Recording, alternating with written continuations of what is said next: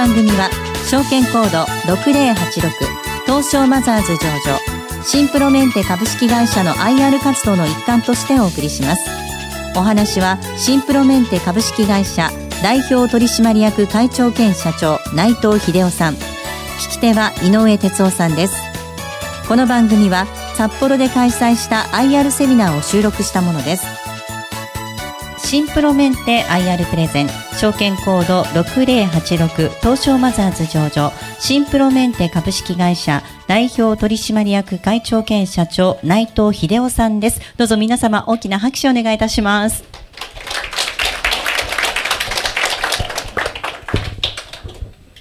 え本日はどうぞよろしくお願いいたします。まずどういう会社か何をしているのかっていうところですね。シンプロメンテはメンテナンスアウトソーサーです。ここの部分会長お話しいただけますか？はい、はい、えー、メンテナンスアウトソーサーとはっていうことでございますけど、えー、っと分かりやすく言いましたら、えー、要はあの施設店舗の、えー、修繕屋。そういうふうにご理解いただいたら一番分かりやすいと思います。アウトソーサーっていうのは、まあ、あのただし、えー、メンテナンスを実際にやる人、その人たちは私どもが全国に協力の業者さんのネットワークを持っていると、そういう意味でお客様からの、えー、修繕のご依頼を、えー、全国にいらっしゃる協力業者さんのネットワークを使って、メンテナンスを修繕をやってるというそういう仕組みのモデルが弊社のビジネスモデルです。2番目メンテナンス業界のコンビニエンスストアこれはどういうことでしょうか？えー、っと皆さんあのコンビニエンスストアはもちろん、えー、皆さんご利用になさってると思うんですけど、まあ、あれの発生の時期と弊社の、えー、発生がよく似てるっていう点で、まあえー、コンビニエンスストアって申し上げてるんですが、えーと、私どもが小さい頃はやはりあの、えー、親父や母親から頼まれて酒屋行ったり野菜屋行ったりパン屋行ったりいろんなところに個々に、えー、お店を持たれてるお店で自分たちが必要な生活必需品等を買ってたと思うんです。でそれがあのコンビニエンスストアはコンビニエンスといういわゆる便利という名前のごとく、えー、一箇所ワンストップ一箇所に行くと大体自分たちが欲しいものがそこにで手に入るとそれと全く同じで、えー、シンプロメンテにどんな修繕が発生しようとシンプロに頼みさえすればワンストップサービスショップじゃなくてまあサービスということでシンプロに頼みさえすればありとあらゆる厨房だろうが電気だろうが水回りだろうが全てをシンプロがきちっとメンテナンスをやってくれるという意味でコンビニエンスという言葉を使わせていただいております。さて3番目。シンプロメンテはメンテナンス道場を運営し持続的な事業成長を目指しております。こちらの部分なんですけれども。これはですねあのリーマンショックの時に外食産業さんが大変あの商売うまくいかずに、えー、修繕もできないと。あまり修繕したくないっていう時期があったんですけど、まあ、ちょうどその時に私あのもうそれだったらお客様自らが自分でこう修理された方がいいんじゃないですかと。でそれには自分たちがそういう研修の場いわゆる道場を作りますんで、まあ、ここにお見えになられて自分たちでできる範囲のまあ修繕を自分たちの手で自らおやりになられた方がいいですよっていうその発想で、えー、実は道場というのを作りました。で結果的に、まあ、いろんな方から道場を作ったらお前自分の商売首絞めるようなことじゃないかと、まあ、いうようなことをあのたくさんの方からあの言われたんですがまだ弊社はあのメンテナンスのマーケットの中で占めるシェアがまあ微々たるものですんでむしろそういう道場をいろんな、えチェーン店さん本部の方にお使いをいただいてむしろシンプロはどういう会社であるかとかあるいはどういうサービスがよくわかるんかっていうようなことを、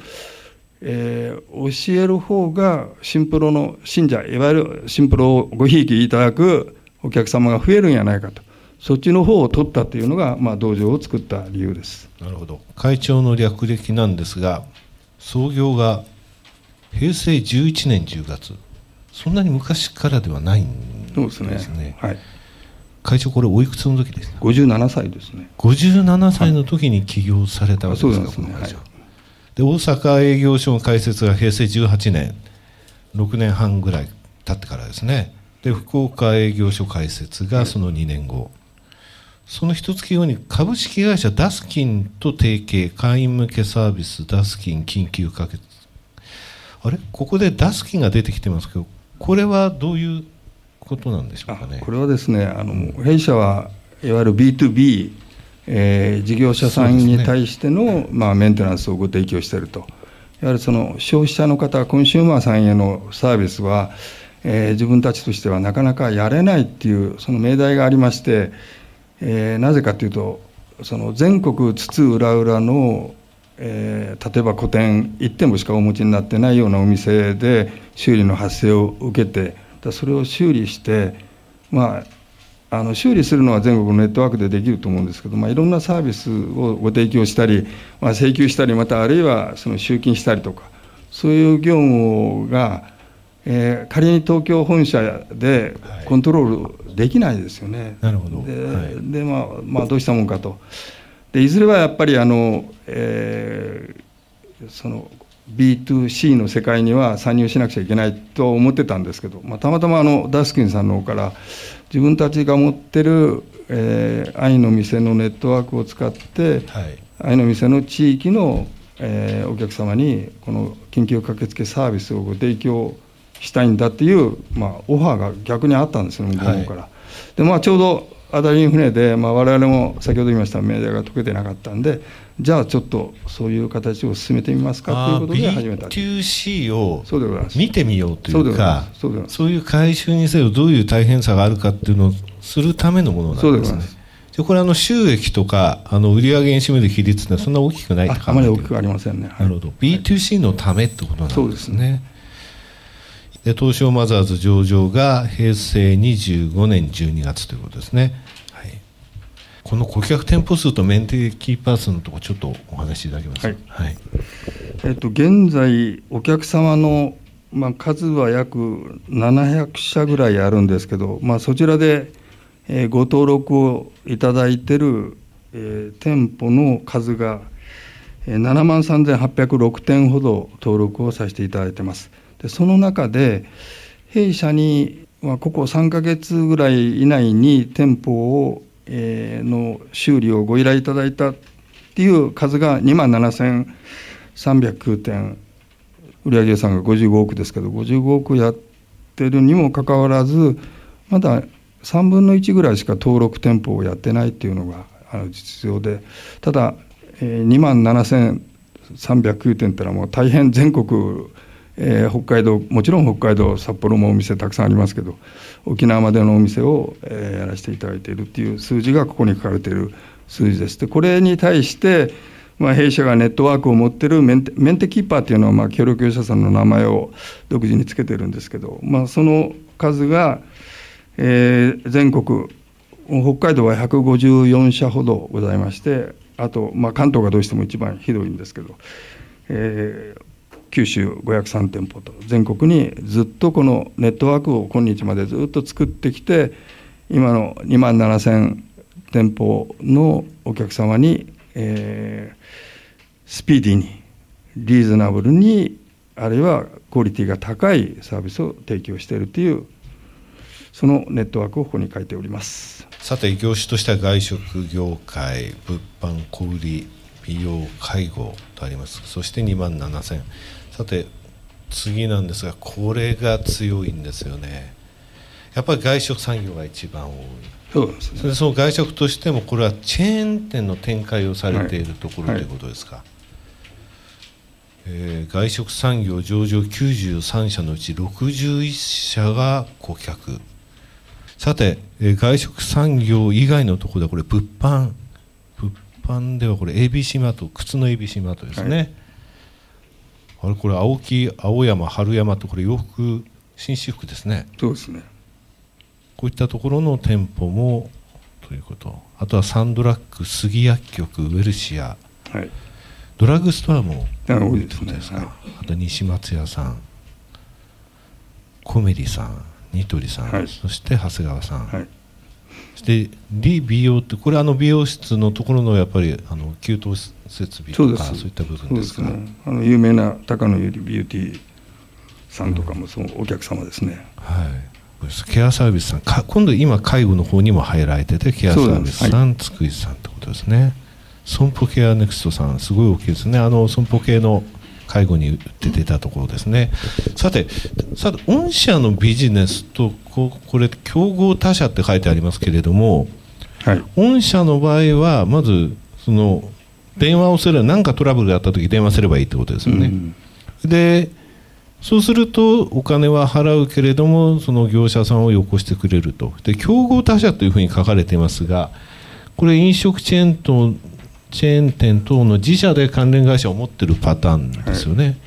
はい、これらとの御社の比較っていう部分をちょっと会長お話しいただけます、はい、えっと、私どもあの先ほどからずっと申し上げている通り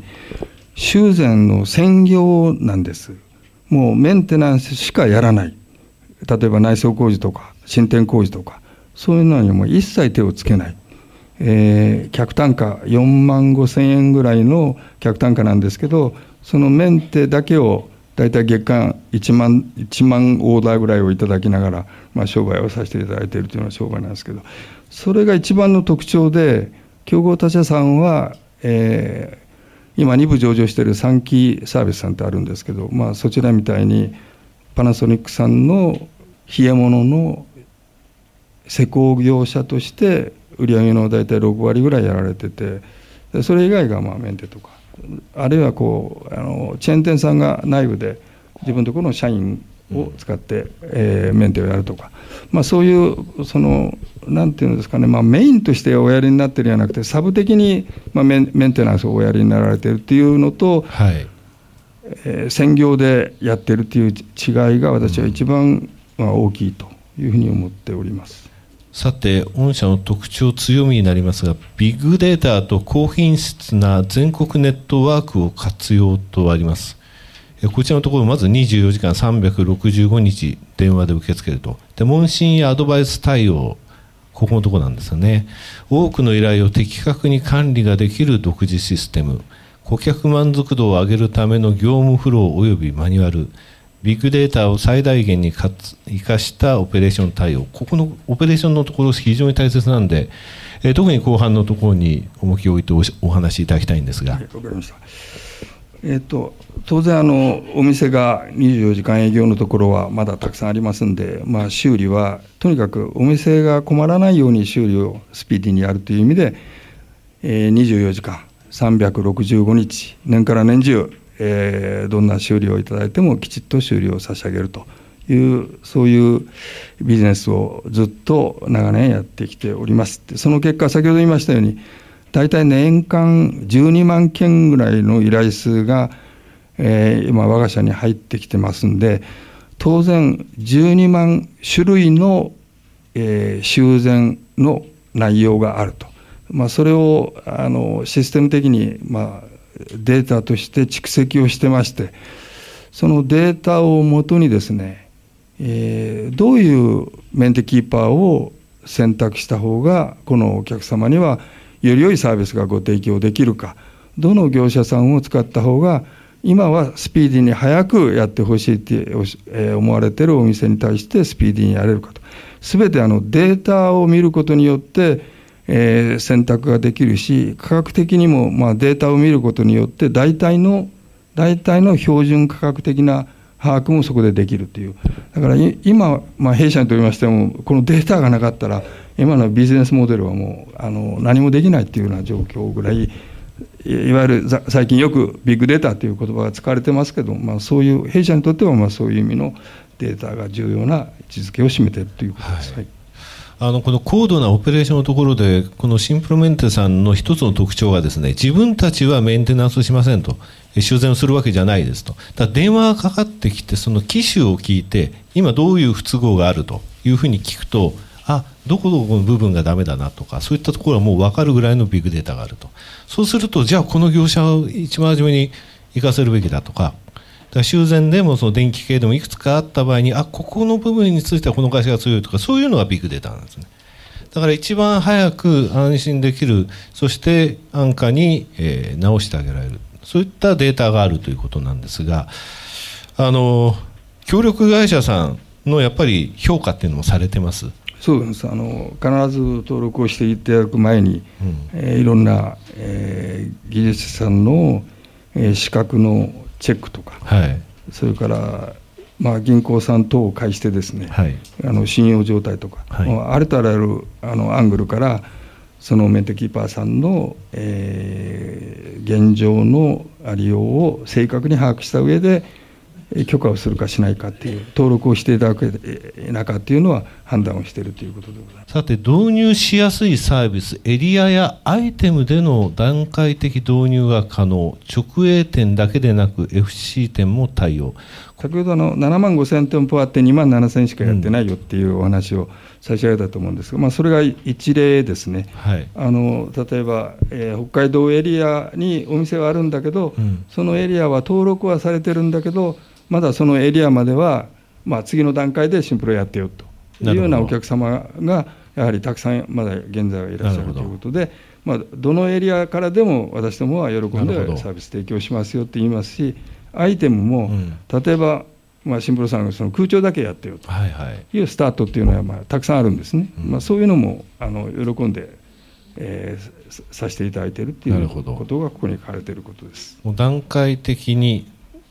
入れるということは横展開がいくらでもこれから広げられる縦、展開もということなんですね、はい、考えてみると事業の形としてはシンプルないやもう大変シンプルですよね、はい、もう本当にあの、はい、シンプルな事業をやってます。ただここで結局そのこれだけ営業、まあ、会長も営業されたと言いましたけどここまでその上場企業の外食産業の中でお客さんをつかむそういうプロセスの部分の苦労があってまた協力会社のネットワーク作りっていう部分ビッグデータ作りそこさえできればという部分でこのシンプルさっていうのは強さを発揮したってことなんですよね。ね。はい、これ季節性ってあります？ありますね。あのどうしても暑い夏は、えー、エアコンが壊れやすい。それから冷蔵庫冷凍庫そういう製氷機とかそういう冷え物って称してるんですけど、まあ、そういうのがどうしても壊れやすいんで、はい、我々も売り上げが789がやっぱり、えー、月間の売り上げは年間の中でも一番高い売り上げを占めてます、はい、今のちょっとキーワードですね。789で、えー、御社が2月、えー、決算。ですよね、はいはい、と345 678第2クォーターと第3クォーターにまたがっちゃってますね。あそうですね。じゃあ第3クォーターの決算は見るとほぼほぼ着地が見えてくるってことですね。御社の場合は、こちらは業績見通しですね、え今期売上高は過去最高の更新が継続する見込み、え経常利益が過去最高を更新する見込み。一株当たりの配当金は前期比5円増配の30円を計画。長期的かつ総合的に株主利益の向上を図り持続的に配当を行うことを基本方針。さて業績のところ見させていただきますと売上高。続きの計画が55億ですね。今12月に入りました。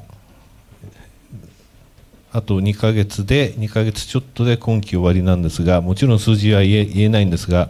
会長のお顔を見ると大体分かってくるんですけどいつも。この数字はできるなっていう確信度は高いですか？あもう55億は間違いなく達成できると思います、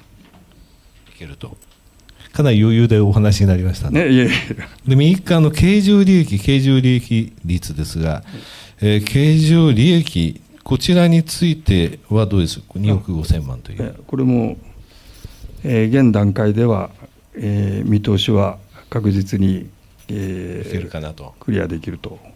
思っております、はい、売上高何期連続で過去最高更新してるんですかね？もうずっと。ずっとですか？はい、ずっとですね。素晴らしいお答えでした、はい。え 株主の、えー、まず増配増配については2年連続の増配ですねえこちら配当成功が今年の2月期が35.9%でしたとで来年の2月期については35.4%を見込んでますということですね。一応、まあ、今期は5円増配で30円を、えー、やりたいと、そういうふうにその予定で進めておりますんで、それからあの株主優待は、まあ、前期と同じように、えー、グルメカードを、えー、ご提供差し上げたいと思っております。えー、これ、配当成功のところで35.9、35.4とありますが、えー、大切なのはですね、実はあの私、あの本当の配当成功というのは一番の下の DOE なんです。ROE っていうものと配当成功をかけると DOE ってものが出ます。配当成功って利益が少なくなって配当を買えなかったら配当成功上がっちゃうわけですよね。そういうトレードオフの考え方がちゃんと修正されるのはこれで真の配当成功は DOE です。インプロメンテさんのところは4.1%、3.1%、5%なんですね、今までの3年間。で、29業種、東証の、えー、33業種から金融の4業種を除いた合計が2.5%、2.5%、2.7%なんです。2.5%ってどういうことかというと、1割2.5%で、株主の、えー、いわゆる資本、株主資本を皆さんは株株を買うということは株主資本を買ってるんですよ。いくらで買うか。それが株価なんですね。で、それを配当だけで返してもらうのは何年かかるのっていうのはこれの逆数なんです。2.5%ってことは40年かかるってことなんです。それが日本の平均なんです。で、シンプロさん5%ってことは20年、その半分で配当だけで返してあげるよ、プラス株主優待という、ジェフカードということですね。はい、会長、ここの数字については、これからも意識して、あの DOE のところもそうですね、しっかり頑張りたいと思います。やっていただければと思います。はい、新たな事業展開、ここのところですね、先ほどあの飲食店のところであれだけその上場会社のシェアがあるのに、会長、なんか、まだまだ小さいみたいなお話をされたのは、ここの部分ですか？はい、そうですね主要4市場、飲食、小売、理美容、介護の開拓余地は大きい。主要4業種の当社の市場シェアは約5%。そして、えー、下の方で既存市場、新規市場で売上高倍増を実現する新たな施策を実行。M&A、全国のネットワークとシナジー。えー、私どもの試算でですね、私どもの今のビジネスモデルで、えー、可能なマーケットはどれぐらいあるんだろうかっていうのが、えー、総計1140億円っていうこの数字が私どもがあの今までのデータをもとにして作ったマーケットなんですね。でこの内訳が飲食が740億小売が160億理美容が130億、えー、介護施設が110億ありますよと。でこの中でまだ弊社が、えー、今期55億しかやってないということはまだまだいくらやってもマーケットは大きなマーケットが前にあるということなんで、まあ、それを早くどう取るかっていうことが、まあ、我々の今からの経営戦略になるかと思っております。5%と言われているのはこの部分の、ね、そうでございますね、はい、シェア伸ばすのにどういう部分っていうのを考えられてます方法っていう部分ですね。ややっぱりあの初めの方に出たエリアアイテム、はい、まあ、両方ともどんどんその吸収していってまあえエリアをお客様のエリアを限りなく広げていく、それからアイテムアイテムというのはまあ業種先ほど厨房であったりはいはい空調だったりってそういうアイテムだと、そういうお客様の我々にまだご依頼をいただいていないアイテムをどんどん取っていくということがこの1140億をえー、取っていく方法だと思っております、はい、エリア展開での横展開と事業としてのその、えー、やらせていただくメンテナンスの部分の横展開ってことですね。すね。さて、売上高のイメージ、えー、17年2月、来年2月のところは55億、どういうイメージで売上高を伸ばすのかってところですね、これ。えー、っと今年の3月から私が、えー、再度社長に就任しまして、その折、まあ、私からしたら第二創業期というふうに、まあ、銘打ちまして、えーこれから3年間を第二創業期としてその間にできたら、えー、売上高100億を目指したいと。今あの弊社が、えー、基幹、えー、事業としている4業種はもちろん今までのやり方通りで、えー、しっかりやって売り上げを、えー、これはあのどうしても積み上げ方式なんで、まあ、積み上げてずっといくと。大体10%から15%ぐらいの積み上げ法でしかここはできないんですね。でまあそれだけじゃ到底100億に近づかないんで基盤事業の拡大をするのに、えー、インフラ公共施設等に参入をしてそこのメンテナンスを増やしていこうとすでに始まってますのが、えー、昔の道路公団、今のあの高速道路のサービスエリアのメンテナンスを東日本さんと契約し、中部日本さんと契約をして、もうすでにスタートしております。これはあの将来大きな、えー、数字がここから見込めるんじゃないかなと思います。さて最後それと、えー、基盤事業の振興っていう間違いなく M&A を積極的にやりたいという意思は持っておりますし、そのための情報を収集していることも確かです。えー、それから先は、その結果がどうするかいうのは、これから先の話で、ただ、あの何回も言いますように、積極的にそれは取り込むつもりでおります。それをすること、今申し上げたようなことをすることで、100億の売り上げを叶えられるし、ひいては営業利益5億円を達成できるんじゃないかなというふうに思っていますんで、まあ、これから先は、えー、私どももあのいろんな戦略を戦術を考えながらあの確実に、えー、その道を進めていきたいと思っております。はい、シンプルメンテの特徴、え、ナンバーワンメンテナンスアウトソーサー、そして、え、過去最高更新の見込み、えー、売上高倍増を目指すということですね。はい。会長ありがとうございました。どうもありがとうございました。えここまではシンプロメンテ IR プレゼンです。え証券コード6086東証マザーズ上場シンプロメンテ株式会社代表取締役会長兼社長内藤秀夫さんにお話を伺いました。どうぞ皆様大きな拍手でお送りください。ありがとうございました。どうもご清聴ありがとうございました。シンプロメンテ IR セミナーこの番組は証券コード6086東証マザーズ上場シンプロメンテ株式会社の IR 活動の一環としてお送りしました。